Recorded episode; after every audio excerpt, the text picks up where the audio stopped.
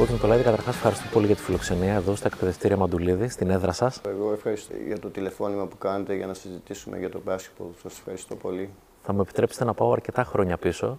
Ό,τι θέλετε. Έχω μόλις έρθει στη Θεσσαλονίκη από την Αθήνα, έχοντας εγκαταλείψει ευτυχώς το όνειρο ότι θα παίξω μπάσκετ σε πιο σοβαρό επίπεδο.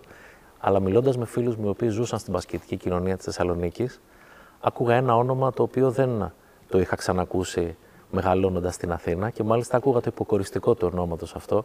Όλοι μου λέγανε για τον θρηλυκό Νικόλ. Α το αφήσουμε το, το επίθετο. Ωραία. Α μείνουμε λοιπόν στον Νικόλ, το οποίο ναι. σας συνοδεύει σε όλη σας την καριέρα μέχρι και τώρα χαϊδευτικά. Πώς ήταν ο Δημήτρης Νικολάηδης σαν παίκτης, γιατί έχω ακούσει φοβερά και τρομερά πράγματα, τα οποία είμαι σίγουρος ότι εσείς δεν θα μιλήσετε γι' αυτά. Θέλω να μου πείτε όμως τη σχέση τη δική σας, αν παίξει με τον μπάσκετ. Εγώ ασχολήθηκα με τον αθλητισμό γιατί ο πατέρας μου ε, ήταν πολυαθλητής. Εκείνη την εποχή όλοι οι αθλητές κάνανε διάφορα αθλήματα. Ο πατέρας μου ξεκίνησε από τη Χάνθ και έπαιξε στη Χάνθ μπάσκετ σε μεικτή Θεσσαλονίκης και έπαιξε ε, ποδόσφαιρο 15 χρόνια στον Άρη ε, με την ομάδα που πήρε το πρώτο πρωτάθλημα στο, το 1946. Και έτσι ασχολήθηκα από πολύ μικρός με τον μπάσκετ. Επέλεξα και εγώ τη Χάνθ ε, και ανδρώθηκα, στο πω έτσι, με τον μπάσκετμπολ στη Χάνθ. Έπαιξα στο... Δεν υπήρχε μήνυ τότε. Έπαιξα στο παιδικό τμήμα, το λέγαμε τότε. Ε, στο, στην παιδική ομάδα, στην εθνική ομάδα, στην ανδρική ομάδα, η οποία έπαιζε όμως σε ε, χαμηλότερες κατηγορίες. Ε, σαν παίκτης έπαιζα στη θέση του point guard, ήμουνα ένας μέτριος point guard, ε, τρελωνόμουν πολλές φορές στο παρκέ και έκανα πράγματα έτσι που δεν ήταν συνηθισμένοι κάποιοι να, να βλέπουν. Αλλά σαν παίκτης ήμουν ε, μέτριος γι' αυτό και δεν, ε, παρόλο που προσπάθησα πολύ δεν έπαιξα ψηλότερα και ε, αυτή είναι η αλήθεια. Ξέρετε, κάθε μαρτυρία που έχω χωρίς να θέλω να έχω debate μαζί σας ή να, να διαφωνήσω σε καμία περίπτωση, ε, μαρτυρά οτιδήποτε άλλο πέρα από έναν μέτριο παίκτη και ένα μέτριο point guard.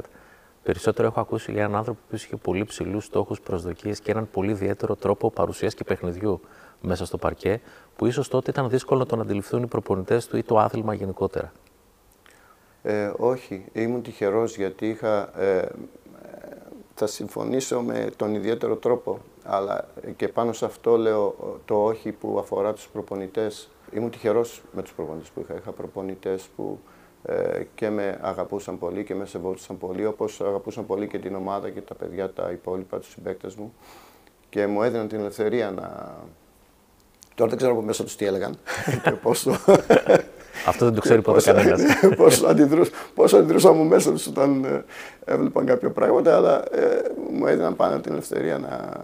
Είχα την ελευθερία δηλαδή, να παίξω τότε το μπάσκετ. Ήταν πιο ελεύθερο, οι παίκτες εκφραζόντουσαν πιο ε, ελεύθερα στο, στο παρκέ σε αντίθεση με τώρα. Πολλοί το λένε ότι ήταν ρομαντικό, αλλά εμένα μου αρέσει ο ρομαντισμός και μου αρέσει πολύ εκείνη η εποχή και, ε, και τον τρόπο με τον οποίο έπαιζαν το μπάσκετ και στο ψηλότερο ε, είτε αυτό ήταν στην Ελλάδα, είτε στο, στην Ευρώπη, είτε στην Αμερική.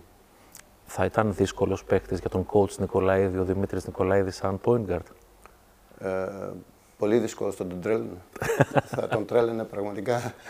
Επειδή κάνατε έτσι μια αντιπαραβολή σε σχέση με τον μπάσκετμπολ του τότε και τον τρόπο που πεζόταν και τον μπάσκετ που βλέπουμε τώρα στην Ευρώπη και στην Αμερική, αν και είναι δύο διαφορετικά είδη νομίζω.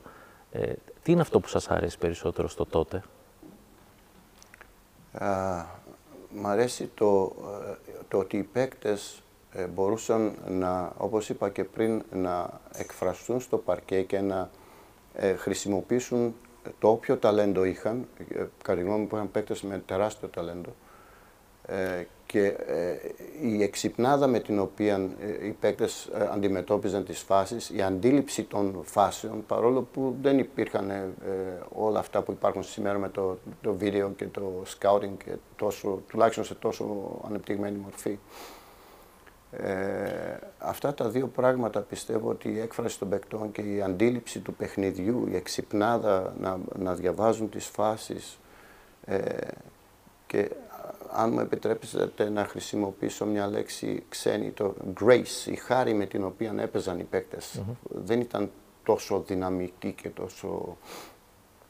Μπορεί να μην ήταν τόσο καλοί αθλητές σίγουρα, αλλά έπαιζαν με μια χάρη στο παρκέ στο... ή στα ανοιχτά γήπεδα και που δεν τη βλέπεις ε, στη σημερινή εποχή. Είναι πιο physical τα πράγματα πια. Ναι, ναι.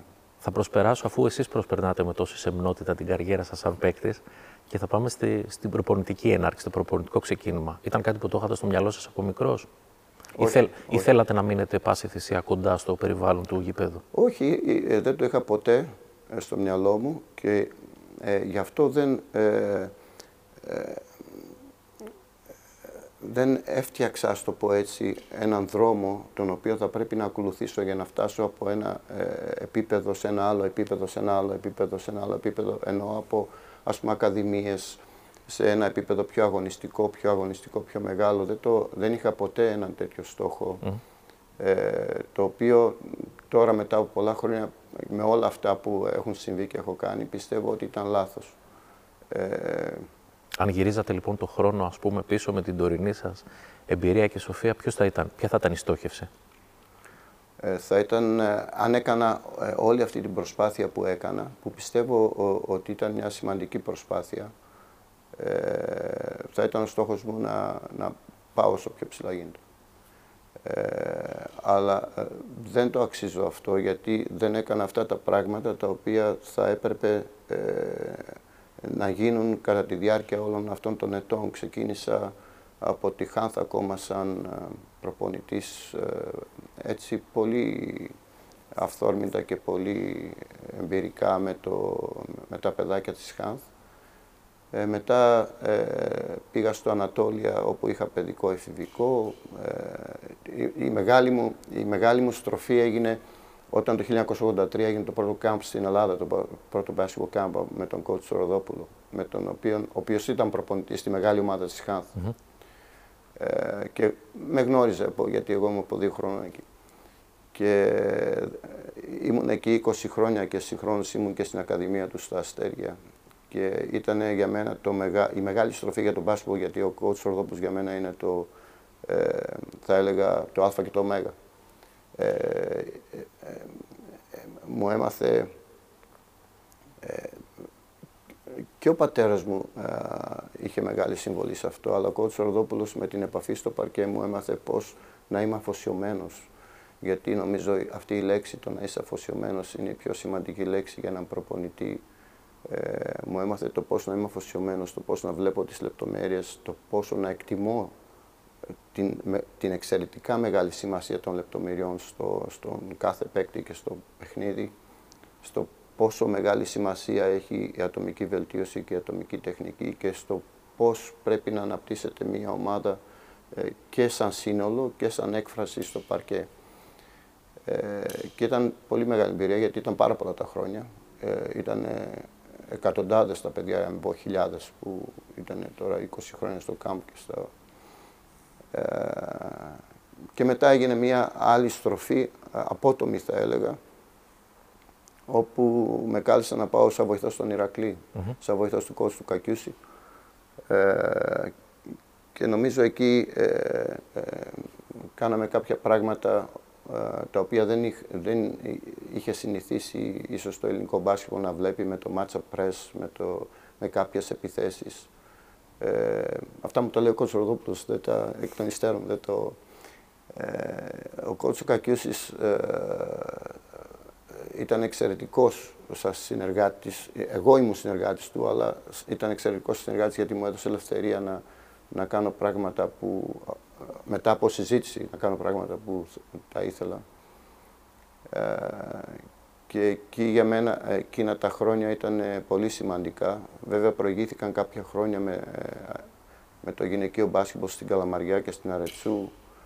Ε, μετά πήγα στον Άρη, είχα τρεις θητείες αν θυμάμαι καλά στον Άρη. Ενδιαμέσως ήμουνα στο GBA όταν έγινε GBA με τον Λάζαρο του Παδόπουλο που μου έδειξε απόλυτη εμπιστοσύνη και πάντα δουλεύαμε μαζί τα καλοκαίρια και είναι πολύ, πολύ πλευρό το θέμα. Ε, έχω ε, βρεθεί σαν προπονητής ε, είτε σαν head coach είτε σαν assistant coach ε, σε όλες τις κατηγορίες από τη γάμα τοπικό, β τοπικό, α τοπικό, γάμα εθνική, β εθνική, α1, στην Ευρωλίγκα σαν βοηθός, στο Eurocup σαν βοηθός, στο γυναικείο στην Α1. Στο... Η μόνη κατηγορία που δεν, είμαι, που δεν ενασχολήθηκα ποτέ ήταν η Α2.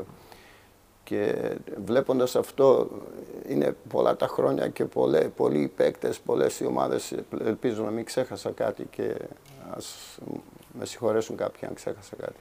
Yeah. Όση ώρα σα ακούω, και, αλλά έτσι κι αλλιώς το ήξερα από πριν, μιλάμε για μια ζωή η οποία είναι. Χρησιμοποιήσατε πριν τη λέξη αφοσίωση. Είστε αφοσιωμένος στο μπάσκετ σχεδόν σε όλη σας τη ζωή. Στον αθλητισμό, αλλά στον μπάσκετ ειδικότερα. Ο ρόλος που έχετε αυτή τη στιγμή στα εκπαιδευτήρια Μαντουλίδη, που είναι ένας οργανισμός, ένα πρόγραμμα το οποίο είναι επίσης πολύ αφοσιωμένο στο μπάσκετ και στα νέα παιδιά, είναι αυτό που τελικά μπορείτε να πείτε αυτή τη στιγμή ότι αυτός ο ρόλος είναι που σας ταιριάζει περισσότερο; Ε, αλλά εδώ είναι ε, τα πράγματα εξαιρετικά γιατί ε, και το παρελθόν είναι πολύ, πολύ, πολύ μεγάλο. Ε, η αγάπη που είχε ο κ. Μαντουλής για τον μπάσκετμπολ ήταν δεδομένη και η προσπάθεια που έκανε ε, είναι αδιαφυσβήτητη. Ε, από αυτά τα banners εδώ υπάρχουν 30 banners, κανένα δεν...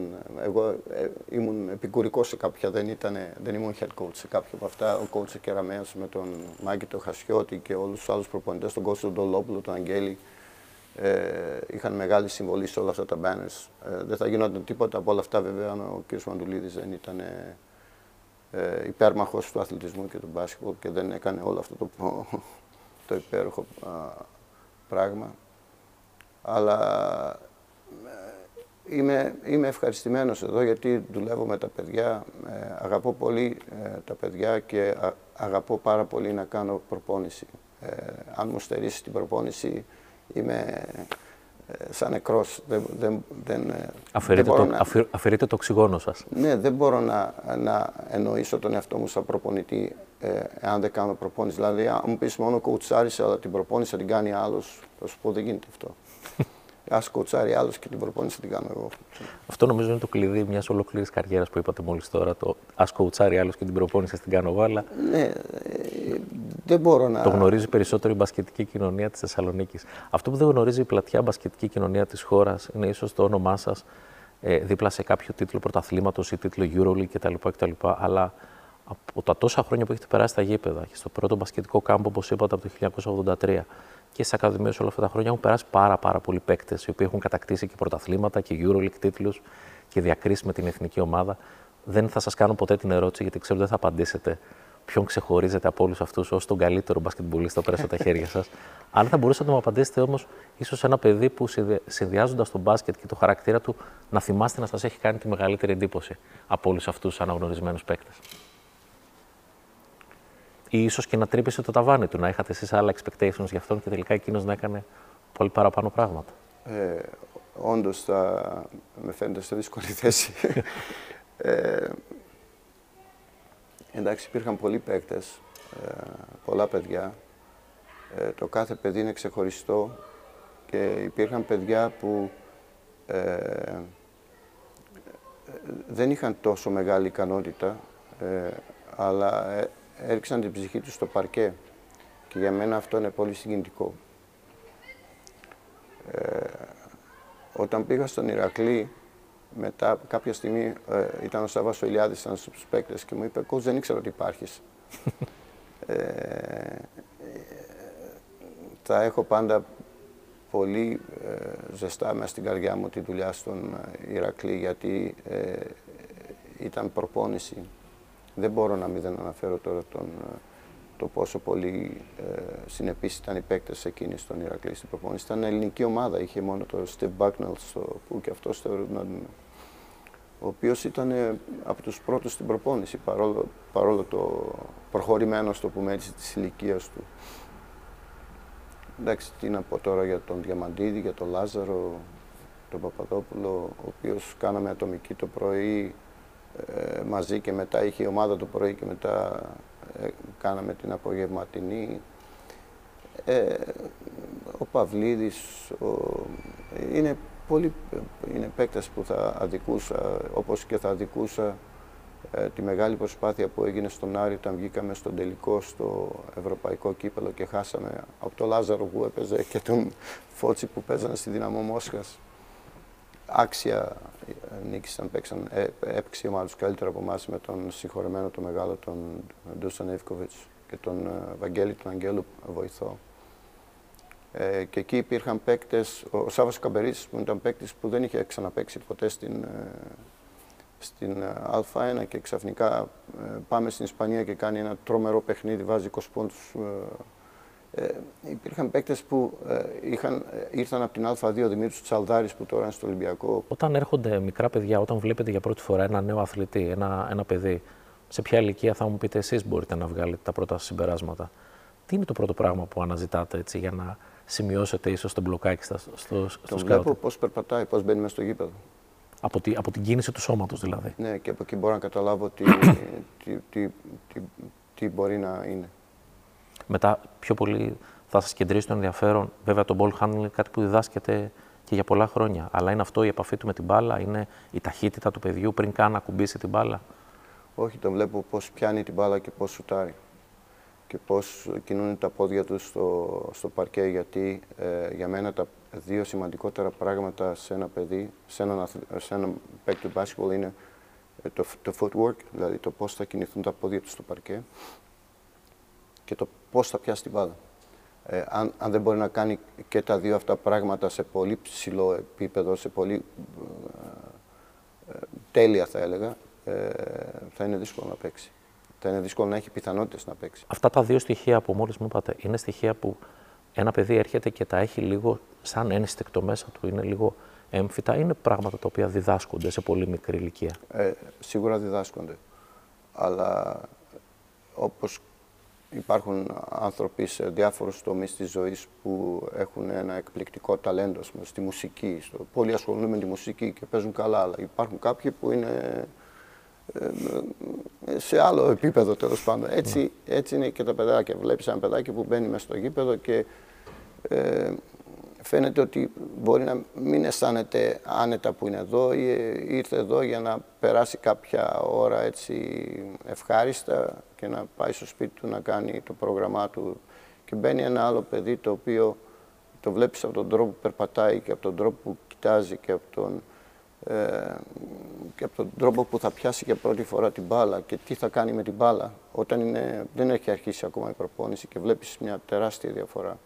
Δυστυχώς αυτή είναι ελαχιστότατη.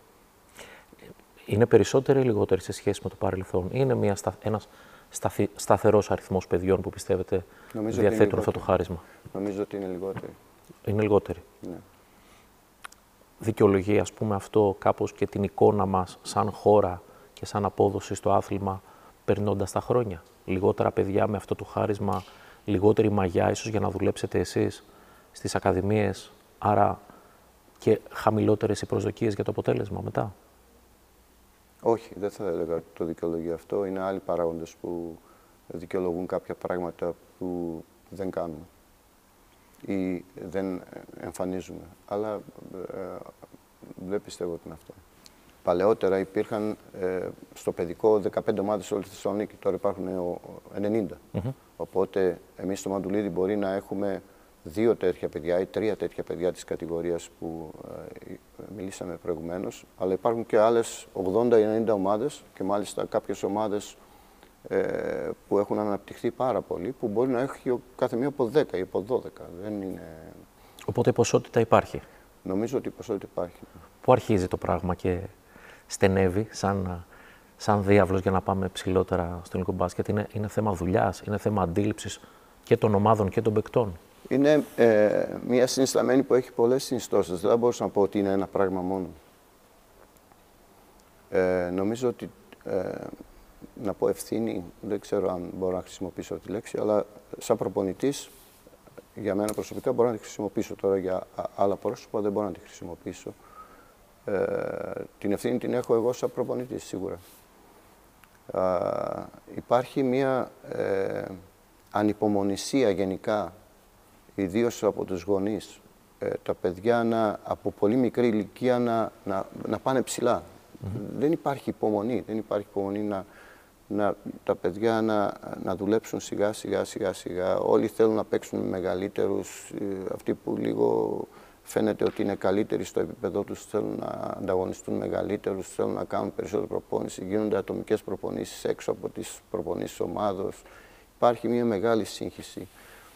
Και νομίζω ότι αυτή η έλλειψη υπομονής είναι κάτι το πολύ βασικό και ανασταλτικό στο ότι ε, δεν, δεν υπάρχει μια ε, πρόοδος, πρόοδος ανάλογη με αυτή που θα έπρεπε να υπάρχει. Ε, κάτι άλλο ε, που πιστεύω ότι είναι ανασταλτικό είναι το γεγονός ότι παλαιότερα όταν έπαιζαν παίκτες, έβγαιναν παίκτες να παίξουν μπάσκετ, ήταν δύο παίκτες καλοί σε μια ομάδα, έπαιζαν 40 λεπτά, αναπτυσσόταν οι παίκτες, αναπτυσσόταν οι παίκτες, από τους 10 ε, ή τους 12, γιατί πολλές φορές ήταν 10 η, όλη η ομάδα με 10 παίκτες, οι 5 ήξεραν, οι 4 ήξεραν ότι θα παίξουν ελάχιστα εάν το σκορ πάει στους 30 πόντους. Ε, οι υπόλοιποι ήξεραν ότι αυτοί οι δύο παίκτες είναι αυτοί που θα κάνουν το παιχνίδι και το αποδεχόντουσαν αυτό. Ε, και οι υπόλοιποι, οι ενδιάμεσοι τρει-τέσσερι παίζανε ένα χρόνο έτσι συμπληρωματικό. Έτσι λοιπόν ε, οι παίκτες δεν μοιραζό, ε, μοιραζόντουσαν σε όλες τις ομάδες. Υπήρχαν λίγες ομάδες βέβαια. Μοιραζόντουσαν σε όλες τις ομάδες. Το πρωτάθλημα ήταν ανταγωνιστικό ε, και έπαιζαν οι παίκτες. Αυτοί που ήταν να παίξουν έπαιζαν. Και τώρα δεν συμβαίνει αυτό. Τώρα μπορεί να μαζευτούν 12 εξαιρετικοί παίκτες σε μία ομάδα ε, και όλοι είναι αδικημένοι. Όλοι θεωρούν τον εαυτό τους αδικημένο. Ε, και αρχίζει ένα, ένας φαύλος κύκλος με προπονητές, με γονείς, πολλές φορές με εκπροσώπους παικτών ακόμα και από νεαρή ηλικία, με τους ανθρώπους των ομάδων, ε, τους ε, καλούμενους εφόρους, τους, δεν λέω, είναι ένας φαύλος κύκλος που δεν υπάρχει, δεν βρίσκεται μία λύση που να βοηθήσει τον μπάσκετμπολ και τα παιδιά. Κάποιος είπε ότι τα σημερινά παιδιά ε, δεν ακούν τι τους λες, αλλά κάνουν αυτό που τους λες. Και αυτό είναι πολύ μεγάλη κουβέντα, γιατί πολλές φορές, εγώ ας πούμε στην προπόνηση λέω κάτι και ρωτάω έναν ε, παίκτη, τι είπα, ε, και λέει, δεν ξέρω. και είναι ένα φαινόμενο αυτό πολύ ανησυχητικό, γιατί όντως τα παιδιά είχε πολύ δίκιο αυτός που το ε, δεν ακούν τι τους λες, αλλά κάνουν αυτά που τους λες. Και ε, ο Ρίκ Ματζέρες, ο Ρίκ Ματζέρες ήταν ε, ε, ένας από τους καλύτερους ε, προπονητές ε, συγχωρεμένους στα βασικά. Ήταν πολύ φίλος με τον Κώστο Ροδόπουλο. τον Κώστο Ροδόπουλο mm μαθαίνω τις, ε, αυτές τις λεπτομέρειες, γιατί ήταν πολύ φίλοι. Και είχε πει ότι ο κάθε παίκτης πρέπει να ξέρει ποιος είναι, τι μπορεί να κάνει, τι δεν μπορεί να κάνει, τι μπορεί να κάνει ο διπλανός του, τι δεν μπορεί να κάνει ο διπλανός του και να το αποδεχτεί αυτό. Και η τελευταία λέξη είναι δύσκολη γιατί σε όλους μας μπαίνει ο ανθρώπινος εγωισμός και πολλές φορές είναι υπέρμετρος και δεν, όταν βρεθούν 10 ή 12 καλοί παίκτες σε μια ομάδα με όλες αυτές τις αρνητικές επιδράσεις που έχουν από το περιβάλλον τους, δεν μπορούν να το αποδεχτούν αυτό. Και αρχίζουν τα μεγάλα προβλήματα.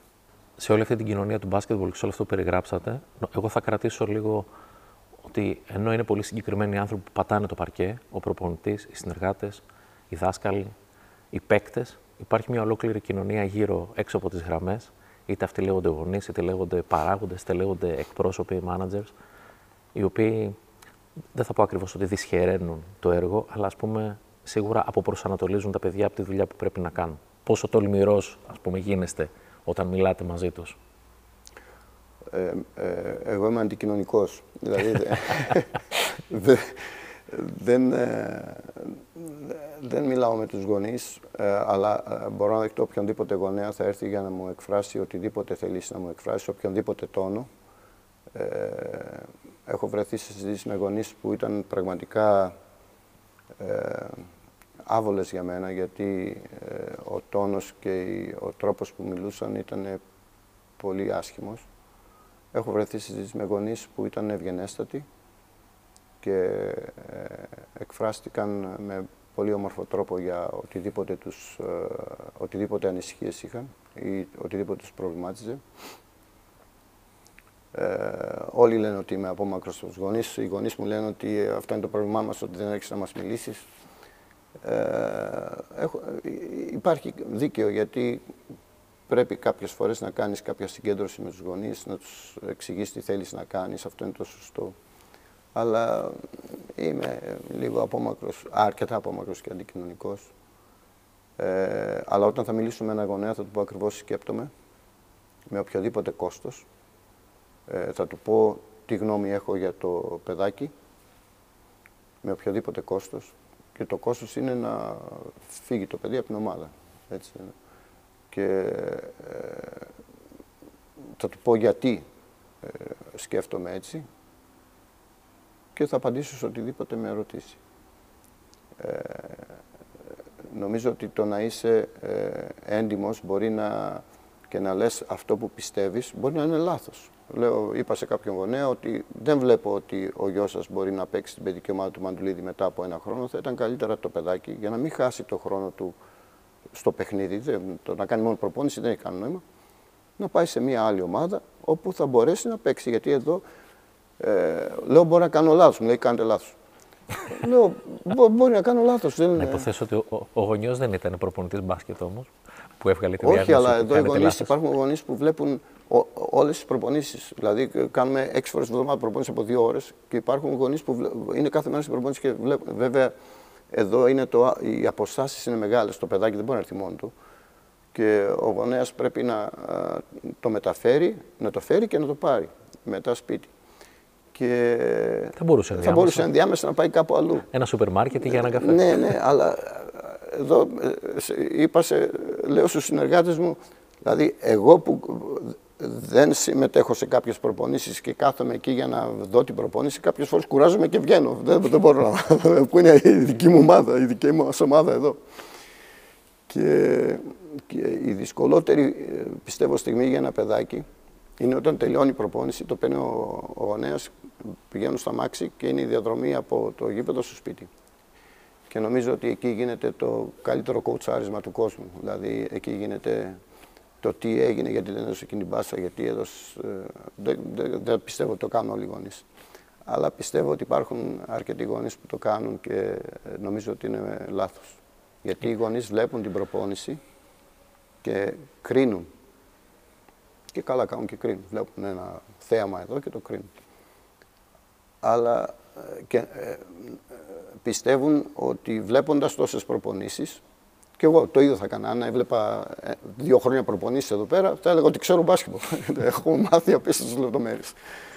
Ε, αλλά είναι διαφορετικό το, το θέμα να μιλάς σε ένα παιδί ε, σαν προπονητής ε, και διαφορετικός αγωνέας που έχεις δει την προπόνηση και να συγκρίνεις το ένα παιδί με το άλλο και το τι έχει κάνει ο τι έχει κάνει ο άλλος βάζει το παιδί σε, ε, σε μια πολύ δύσκολη θέση που δεν την καταλαβαίνει. Και μετά ε, υποσυνείδητα έρχεται στην, ε, στο παρκέ και αντιδρά με έναν τρόπο που δεν θα πρέπει να αντιδράσει, ενώ τεχνικά, όχι σε επίπεδο χαρακτήρα ή επίπεδο συμπεριφοράς. Δεν ξέρω πόσο ενεργός είστε στα social media, αλλά και να μην είστε, δεν μπορεί να μην φτάνουν στα αυτιά σας οι διάφορες κριτικές που γίνονται προς τις ομάδες, προς τους συλλόγους, προς τις εθνικές ομάδες μετά από κάθε τουρνουά, μετά από κάθε πρωτάθλημα, όπως αυτό που ολοκληρώθηκε πολύ πρόσφατα της εθνικής ομάδας και στο Eurobasket. Καταλήγουμε λοιπόν ότι ο, ο μέσος Έλληνας φίλαθλο πιστεύει ότι είμαστε μια κατώτερη μπασκετική γενιά αυτή τη στιγμή σε σχέση με τα προηγούμενα χρόνια, μιλώντας πάντα για την Ελλάδα, για τους Έλληνες παίκτες. Είμαστε σίγουρα κατώτεροι από κάποιες σχολές του εξωτερικού, όπως είναι η Ισπανία, όπως είναι οι χώρες της πρώην Ιουκοσλαβίας κτλ και εστιάζουν πάρα πολύ στο θέμα σουτ. Δεν μπορώ να με ρωτήσω εσάς που τα παιδάκια έρχονται από πολύ πολύ μικρή ηλικία πριν καν μάθουν ίσως τι είναι το σουτ, πώς πιάνεις την μπάλα και πώς δίνεις καμπύλη. Να, να ρωτήσω πρώτα απ' όλα, το σουτ διδάσκεται τελικά; Ε, Καταρχάς η ερώτηση είναι ε, πολύ καλή και πολύ πλευρή.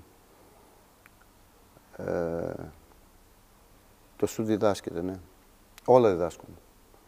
Αλλά όλα έχουν να κάνουν σχέση και με το ταλέντο που έχει ο κάθε παίκτης. Το ταλέντο είναι ε, ο παίκτης να, να, της, την ικανότητα που έχει, τη δεξιότητα που έχει, να την αναπτύξει στο έπακρο με τη σκληρή του δουλειά. Γιατί μπορεί να έχεις ταλέντο και να μην δουλεύεις. Οπότε δεν θα φτάσεις ποτέ στο επίπεδο που θα μπορούσες να φτάσεις σύμφωνα με το ταλέντο που έχεις. Ε, ε, είναι, γίνεται εδώ πέρα έχουμε μία σύμπτωση γιατί στην, χθες την προπόνηση εδώ σταματάω την προπόνηση και λέω ακούω συνέχεια Καταρχάς θέλω να σου πω ότι με τα social media δεν έχω καμία. Το, πε, το περίμενα. Καμία, δεν έχω καν email. δεν έχω, ε, η coach Betty έχει το, το email και, το, και δεν έχω καν email. Ε, και ναι, κάποια πράγματα τα διαβάζω. Ή, τα, τα μαθαίνω. Ε, γίνεται σφοδρή κριτική σε οτιδήποτε συμβαίνει. Ε, έλεγα λοιπόν στους παίκτες ότι ακούω συνέχεια λένε, λένε ότι δεν έχουμε σουτέρ, δεν έχουμε σουτέρ, δεν έχουμε σουτέρ. Αυτό τους είπα. Λέω, ε, μεγαλύτερη σαχλαμάρα δεν έχω ακούσει. Συγγνώμη για την έκφραση. Γιατί, ε, ναι, υπάρχουν κάποιοι παίκτες που το έχουν έμφυτο. Δηλαδή, ε, μπορούν να στάρουν 55% τρίποντο. Ε, δεν σημαίνει ότι αυτός είναι σουτέρ και δεν υπάρχουν τίποτα, δεν υπάρχουν όλοι οι άλλοι. Γιατί θα σας πω το εξής απλό. Ποιο, ποιος παίκτης κάνει κάθε μέρα, κάθε μέρα όμως, ε, 500 σουτ ή 300 εύστοχα. Όλοι νομίζουν ότι ε, θα πάρω την πάω σουτάρω και οι παίκτες εδώ το ίδιο κάνουν πολλές φορές. Έρχονται όταν κάνουμε σουτ, το βλέπουν σαν ώρα σαν ένα, μια, μια, ένα, ένα, μια περίοδο στην προπόνηση ε, πιο χαλαρή, πιο ξεκούραστη, γιατί δεν έχει τρέξιμο, δεν έχει άμυνες, δεν έχει... Μα είναι το πιο βασικό πράγμα στο μπάσκετ. Γιατί έτσι εφευρέθηκε το μπάσκετ. Και δεν είναι focus αυτό που κάνουν. Άρα ποιος παίκτης και πόσοι παίκτες κάνουν 500 σουτ την ημέρα. Εμείς θέλουμε, λέμε, ε, δεν βάζουμε σουτ, δεν έχουμε σουτ. Ε, πώς θα έχουμε σουτ; Δηλαδή, γιατί δεν έχουμε παίκτες που μπορούν να στάνουν την μπάλα. Έχουμε μια χαρά και πάρα πολλούς παίκτες που στάνουν την μπάλα. Έτυχε να δω μερικά παιχνίδια στην Α2 και δηλαδή δεν πρόλαβα να δω τα τρίποντα πώς μπαίνανε. Ε, αλλά δεν έχουμε αυτό. Δεν έχουμε ε, προγράμματα, ε, δεν έχουμε ε, παροχές τέτοιου είδους που θα πρέπει να προέλθουν και από το εκπαιδευτικό σύστημα για τους, και μιλάω για τους νεαρότερους παίκτες, όχι για τους επαγγελματίες, που να μπορούν να κάνουν 200-300 σου την ημέρα. Γιατί λέω στους παίκτες ότι μην, μην μένετε στο 200 σου την ημέρα, κάντε τους πολλαπλασιασμούς. 200 σου επί 5 μέρες εγώ σας, βάλω την, σας βάζω την εβδομάδα, επί 4 εβδομάδες, σε ένα χρόνο πόσα σου τα έχετε κάνει. Δεν είναι τυχαίο που οι παίκτες που, βάζουν, που είναι τόσο εύστοχοι, πιστεύω ότι κάνουν προπόνηση απίστευτη σε αυτό και ξέρω από τον συγχωρεμένο τον Τράζον Πέτροβιτς που έχω ακούσει ιστορίες, έχω ακούσει για τον Chris Mullin που έπαιζε στο St. John's και μετά στο... ότι ε, άνοιγαν το γήπεδο για να πάνε να κάνουν σουτ. Εμείς δεν το κάνουμε αυτό. Ε, πώς θα βάλουμε το σουτ; Αφοσίωση και δουλειά λοιπόν. Ε, ναι, δεν είναι. Είναι μια συνήθεια. Πρέπει, είναι μια συνήθεια που πρέπει να βρεις την απόσταση οπτικά και τεχνικά να βελτιώσεις κάποια πράγματα που πολλές φορές δεν χρειάζεται καν να βελτιώσεις. Τώρα μιλάω για πιο, για πιο προχωρημένους παίκτες, για παίκτες που, παίζουν στην Α1 στην Εθνική. Απλώς είναι η επανάληψη, η επανάληψη με την απόσταση, με την κίνηση. Πηγαίνουμε στις προπονήσεις στην Α1, κάνουμε 10 στατικά σουτ, να σηκωθούμε να φύγουμε. Ε, τώρα αυτό δεν είναι ε, shooting practice, έτσι δεν είναι. Ναι είναι να κάνουμε κίνηση, είναι να, να κάνω ένα αριθμό σουτ, να δω πόσο εύστοχος είμαι σήμερα. Έχω την ίδια ευστοχία με χθες. Τι σουτ έκανα σήμερα, έκανα σουτ με κίνηση, έκανα σουτ ε, σπόραψ, έκανα σουτ βγαίνοντας από screen. Ε, πώς θα γίνει αυτό, όλα είναι προπόνηση. Ε, εντάξει, και υπάρχουν κάποιοι που και με την προπόνηση θα είναι, δεν θα τους φτάσει ποτέ κάποιος άλλος. Ε, ήμουν συμπέκτη με τον Χάρη του Παπαγεωργίου που, στη, στην Κέρκυρα. Το μαγικό καρπό. ναι. Και έπαιρνε την μπάλα στα τρία μέτρα του βόλεϊ στην μπλε γραμμή. Με πλάτη στο καλάθι, γυρνούσε σούτερ και το βάζε. Με τα χέρια πάνω. Ε, εντάξει, αυτό το, το, έχει ο άνθρωπος. Χωρίς τη γραμμή του 6,25, του 6,75 να του δίνει και ένα, ναι, ναι, ναι, να του δίνει και ένα benefit. Ναι, ναι, ναι, δεν υπήρχε. Δηλαδή. Ε, δεν λέμε να γίνουν όλοι έτσι. Αλλά το να βγεις στον πόνο και να σου μόνος σου ή με ένα πλεονέκτημα πλέον δεν υπάρχουν μόνο να είσαι μόνος σου. με ένα πλεονέκτημα μισού δευτερολέπτου και να το βάλεις, δεν είναι. Αυτό είναι θέμα προπόνησης. Σε όλα υπάρχει το ταλέντο, αλλά ε, υπάρχουν παίκτες που ναι, δεν μπορούν να σου Αλλά δεν πιστεύω ότι αυτό το, το δεν έχουμε σουτέρ, όπως και μερικά άλλα πράγματα που ακούω, ε, δεν μπορώ να τα δεχτώ. Δεν είναι... Ε, ίσως off the record. Okay. Μια που είμαστε λίγο σε αυτό το χρονικό σημείο. Το Ευρωμπάσκετ το παρακολουθήσατε, είναι από τα τουρνά που παρακολουθείτε στενά σαν διοργανώσεις. Γιατί είμαι σίγουρος ότι παρακολουθείτε πάρα πολύ στενά τις αμερικανικές ε, διοργανώσεις και ίσως το κολυγιακό και το περισσότερο ακόμα και από το NBA. Αλλά το, το πρόσφατο Ευρωμπάσκετ το παρακολουθήσατε σαν τουρνά, σας άρεσε; Ε, παρακολούθησα όχι όλα τα παιχνίδια. Ε, έχω σταματήσει να παρακολουθώ το μπάσκετ στην Αμερική, ιδίως το NBA. Θεωρώ ότι ε, είναι ένα άθλημα, ε, έχει χαλάσει πολύ το, το άθλημα, είναι πολύ ατομικό και πολύ, ε, θα έλεγα, ε, προσπαθεί να καλύψει φιλοδοξίες παικτών, να σπάσουν ρεκόρ προηγουμένων γενεών, προηγουμένων παικτών, να ασχολούν με κάτι στατιστικές απίστευτες για, το, για να σπάσουν κάποια ρεκόρ, να δημιουργήσουν οι παίκτες ε, επιλεκτικά βλέπω κάποιες ομάδες, γιατί παίζουν πολύ καλύτερα από κάποιες άλλες, ε, πιο ομαδικά δηλαδή. Ε, μ' άρεσε πολύ ο τρόπος που έπαιζαν το dribble drive η Utah Jazz ε, τα προηγούμενα χρόνια. Ε, μ' άρεσε ο τρόπος που έπαιζαν οι Boston Celtics όταν ο Brad Stevens ήταν προπονητής και λυπήθηκα που έγινε πρόεδρος. Οι Chicago Bulls μ' άρεσαν με τον Thibodeau όταν ε, έπαιζαν. Ε, μ, άρεσε πολύ, μ' αρέσει πάρα πολύ το Villanova ε, από το NCAA με τον Jay Wright, ο οποίος σταμάτησε τώρα κοτσάρι, δεν ξέρω το λόγο. Ε, είναι επιλεκτικά πολύ. Το Ευρωμπάσκετ, ναι, είδα ε, παιχνίδια.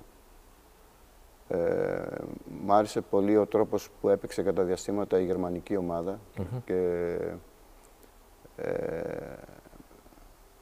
με τον coach του Herbert ε, ήμουν συνεργάτης του στον Άρη όταν και νομίζω ότι είναι ένας εξαιρετικός coach στα βασικά του μπάσκετ και φυσικά κύριος. σαν άνθρωπος είναι κύριος. Μ' άρεσε πολύ ο τρόπος που έπαιξε η Φιλανδία. Με εγωίτευσε ο Μαρκάνιν ε,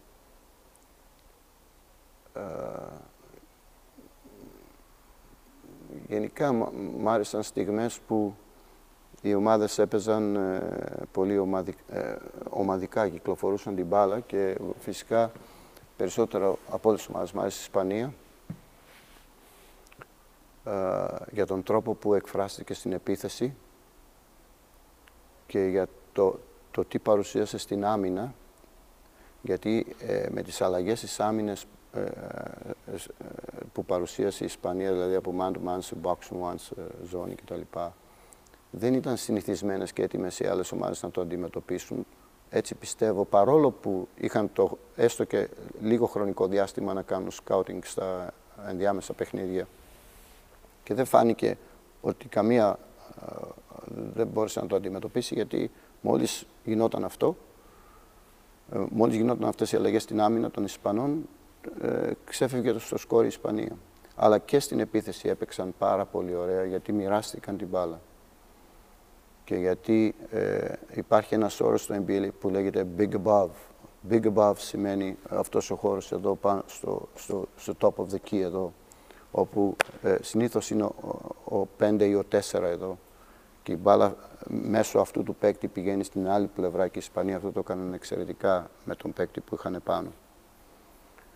Ε, και θα πω και κάτι άλλο που με έκανε εντύπωση και πρέπει να δώσω τα εύσημα στον coach Καριόλο που δεν ξέρω αν αναφέρθηκε από τους ε, σχολιαστές όσο ε, έβλεπα εγώ ή όσο μπορώ να θυμηθώ δεν αναφέρθηκε.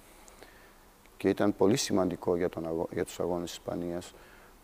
Όταν έπαιζε άμυνα η Ισπανία και άλλαζε από man to man σε σύνθετες άμυνες ο κότσος Καριόλο καθόταν στον πάγκο και ο συνεργάτης του κοουτσάριζε την άμυνα.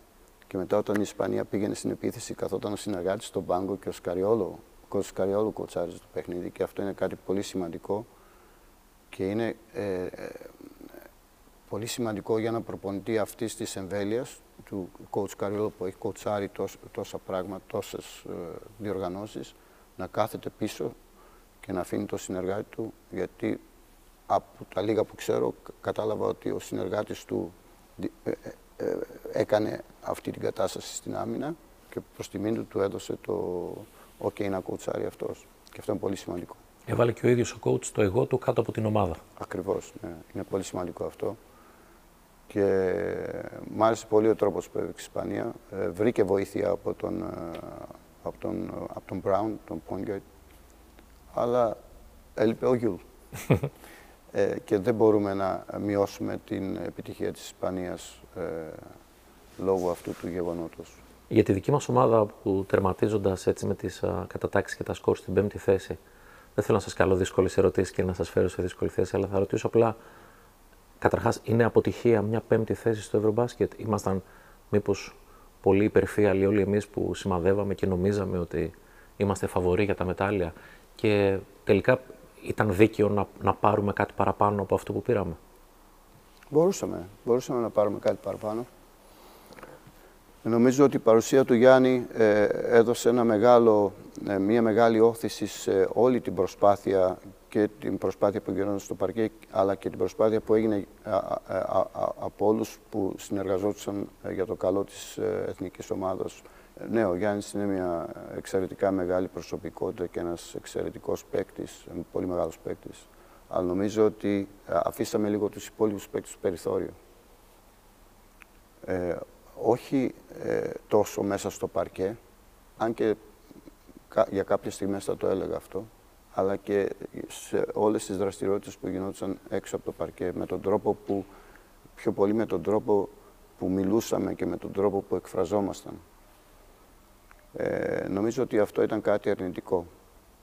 Μπορεί να κάνω λάθος, δεν είμαι στα πράγματα, δεν είμαι στο staff της εθνικής, ούτε αλλά ε, ούτε θέλω να, να κρίνω, ε, να επικρίνω, απλώς λέω αυτό που αισθάνομαι. Έτσι το αντιληφθήκατε σαν θεατές. Ναι, λέω αυτό που αισθάνομαι, γιατί η ομάδα είχε, ε, έχει πολύ καλούς παίκτες, έχει εξαιρετικό staff, πάρα πολύ έμπειρο. Ε, θα μπορούσε να, να, να πάει ψηλότερα, αλλά θα σας πω κάτι. Θα απαντήσω ε, σαν point guard. Ε, για μένα, η προσωπική μου άποψη, είναι ότι ε, μια ομάδα πρέπει να κάνει κάποια πράγματα. Πρέπει να κάνει άμυνα, πρέπει να κάνει rebound, πρέπει να ε, έχει παιχνίδι από μέσα προς τα έξω είτε με low post είτε με, με drive και kick out πάσα ε, πρέπει οι παίκτες να μοιράζονται την μπάλα και αυτό το θεωρώ το πιο σημαντικό ίσως μαζί με το rebound και ε, θα πρέπει να, να, να, να μπορεί να τρέξει να, και τόσο στο επιθετικό transition όσο και στο αμυντικό transition και φυσικά να, να ελαττώσει τα λάθη της, να κάνει όσο λιγότερα λάθη γίνεται. Ε, βλέποντας όλα αυτά, πιστεύω ότι μπορείς να κρίνεις μια ομάδα πώς συμπεριφέρεται στο παρκέ βλέποντας αυτά τα πράγματα. Δεν ξέρω αν μου απάντησα. Οπότε, να υποθέσω, είχατε πολύ καλύτερη εικόνα, πολύ πιο έγκαιρα από εμάς, παρατηρώντας τα παιχνίδια και της εθνικής ομάδας και των υπολείπων ομάδων. Ίσως, ε, ίσως το είχατε καταλάβει αυτό που έρχεται νωρίτερα. Γιατί κάποιες ομάδες σίγουρα κάνανε καλύτερα από εμάς όλα αυτά που περιγράφατε. Ναι, ας πούμε. Ε, η Γερμανία, για παράδειγμα, που ναι, είχαμε και την οδυνηρή ήττα. Ναι, κατά διαστήματα το έκανε αυτό. Έτσι δεν είναι. Και μάλιστα σε μεγάλα διαστήματα. Γιατί έχει μείνει, ξέρετε, αυτή η εντύπωση, ευτυχώς, όχι σε πάρα πολλούς, αλλά σε πολλούς, ότι η Γερμανία έτυχε ένα βράδυ να είναι πολύ εύστοχη στα τρίποντα και έτσι κατάφεραν να μας νικήσουν. Νομίζω ναι, ήταν εύστοχη. Ε, νομίζω είναι ένα κομμάτι μόνο της αλήθειας, δεν είναι; Ναι, ναι. Ε, δεν μπορούμε να το αναιρέσουμε αυτό, ήταν πολύ εύστοχη. Ε, πάντοτε πρέπει να βλέπουμε ε, τι σουτ κάνει ο άλλος. Τι είδους σουτ κάνει ο άλλος. Δηλαδή, πώς, πώς το κάνει το σουτ. Με τι προϋποθέσεις.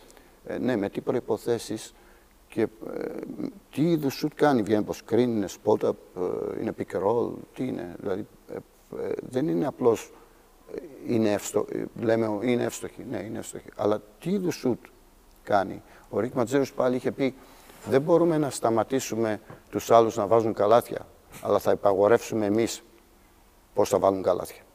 Και αυτό είναι μια πολύ, πολύ, πολύ σημαντική φράση ή πρόταση και δείχνει το, το, το στίγμα και το κάνει μια δήλωση για την άμυνα.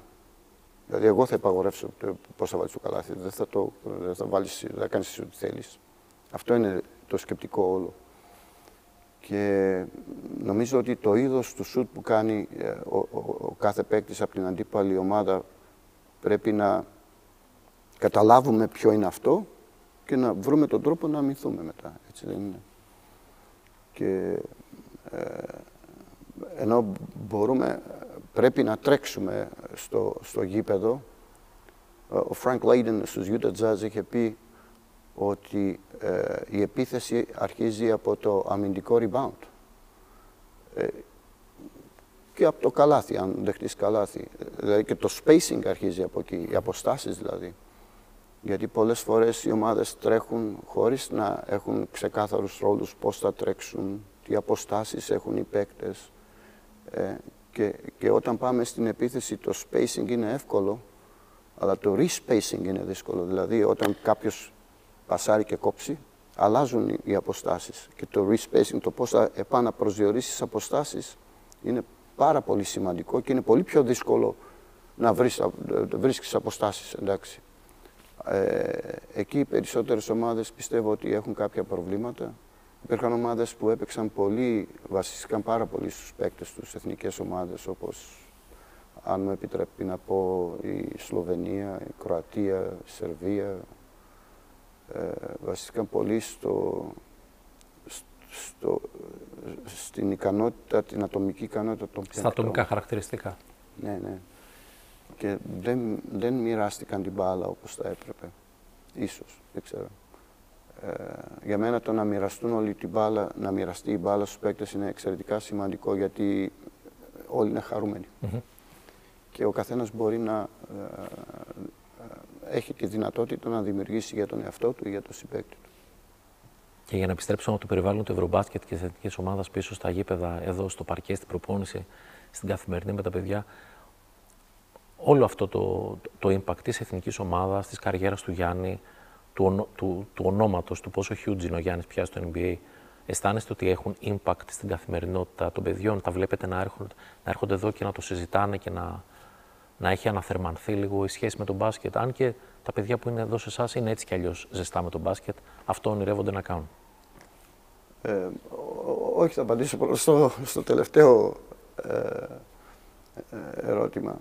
Ε, δεν είναι όλοι τόσο ζωστοί με τον μπάσκετ και δεν ονειρεύονται όλοι ότι αυτό θέλουν να κάνουν. Για μας ε, σημασία έχει να είναι πρώτα μαθητές και μετά αθλητές και σε αυτό τους κατευθύνουμε. Να, να δουν πώς μπορούν να φτιάξουν τη ζωή τους, να δημιουργήσουν τη ζωή τους μέσα από ένα εκπαιδευτικό σύστημα που παρέχεται εδώ και είναι πολύ δυνατό. Έχουν πολλές δυνατότητες εδώ και πολλές διεξόδους και οτιδήποτε μπορέσουν να κάνουν στο μπάσκετ, τους βοηθάμε να το κάνουν, ναι. Ο Γιάννης, ε, το impact είναι ε, τεράστιο πιστεύω. Ε, πιστεύω ότι τα ε, επόμενα χρόνια θα συνεχιστεί αυτό και θα είναι κάτι πάρα πολύ καλό για το μπάσκετ της Ελλάδας και ελπίζω να είναι γερός και να, αυτός και οι συμπαίκτες του να, να δημιουργούν ε, καταστάσεις για την κοινωνία και να, όμορφες και να συνεχίσουν να προσφέρουν στις ομάδες τους και στην εθνική ομάδα. Ε, αλλά θα μου επιτρέψετε να πω κάτι που δεν, δεν υπήρξε μια ερώτηση. Ε, ίσως ε, θα είναι, είναι λίγο σκληρό αυτό που θα πω. Mm. Ίσως είναι λίγο κάτι που δεν περιμένει ε, κάποιος. Ε, δημιουργήθηκε από την Ομοσπονδία ε, ή πάει να δημιουργηθεί ένα πρόγραμμα. Ένα πρόγραμμα το οποίο θα αφορά το μπάσκετμπολ από τις αναπτυξιακές ηλικίες ε, έως την εθνική ομάδα. Ε, και νομίζω ότι ε, αυτό το πρόγραμμα θα έπρεπε να έχει ε, ε, ένα κοινό νου, μια κοινή σκέψη και ένα κοινό τρόπο έκφρασης στο παρκέ, που δεν το έχει. Και πιστεύω ότι ε, ένα σημαντικό λάθος που έκανε η Ομοσπονδία είναι ότι δεν κάλεσε τον Κώστο Ροδόπουλο να του ζητήσει τη γνώμη του, τη γνώμη του, τίποτα άλλο, για το πώς πρέπει να είναι αυτό το πρόγραμμα, γιατί ο Κώστος Ροδόπουλος είναι πόσα χρόνια, 40, 50, 60 χρόνια ασχολείται με τα παιδιά, έχει ασχοληθεί με το ψηλότερο επίπεδο και είναι 45 χρόνια, 50 χρόνια μέλος του, των προπονητών της Αμερικής οι οποίοι τον έχουν τιμήσει και έχει βρεθεί στις προπονήσεις των ε, ομάδων του NBA, του NCAA, των, των Dream Teams.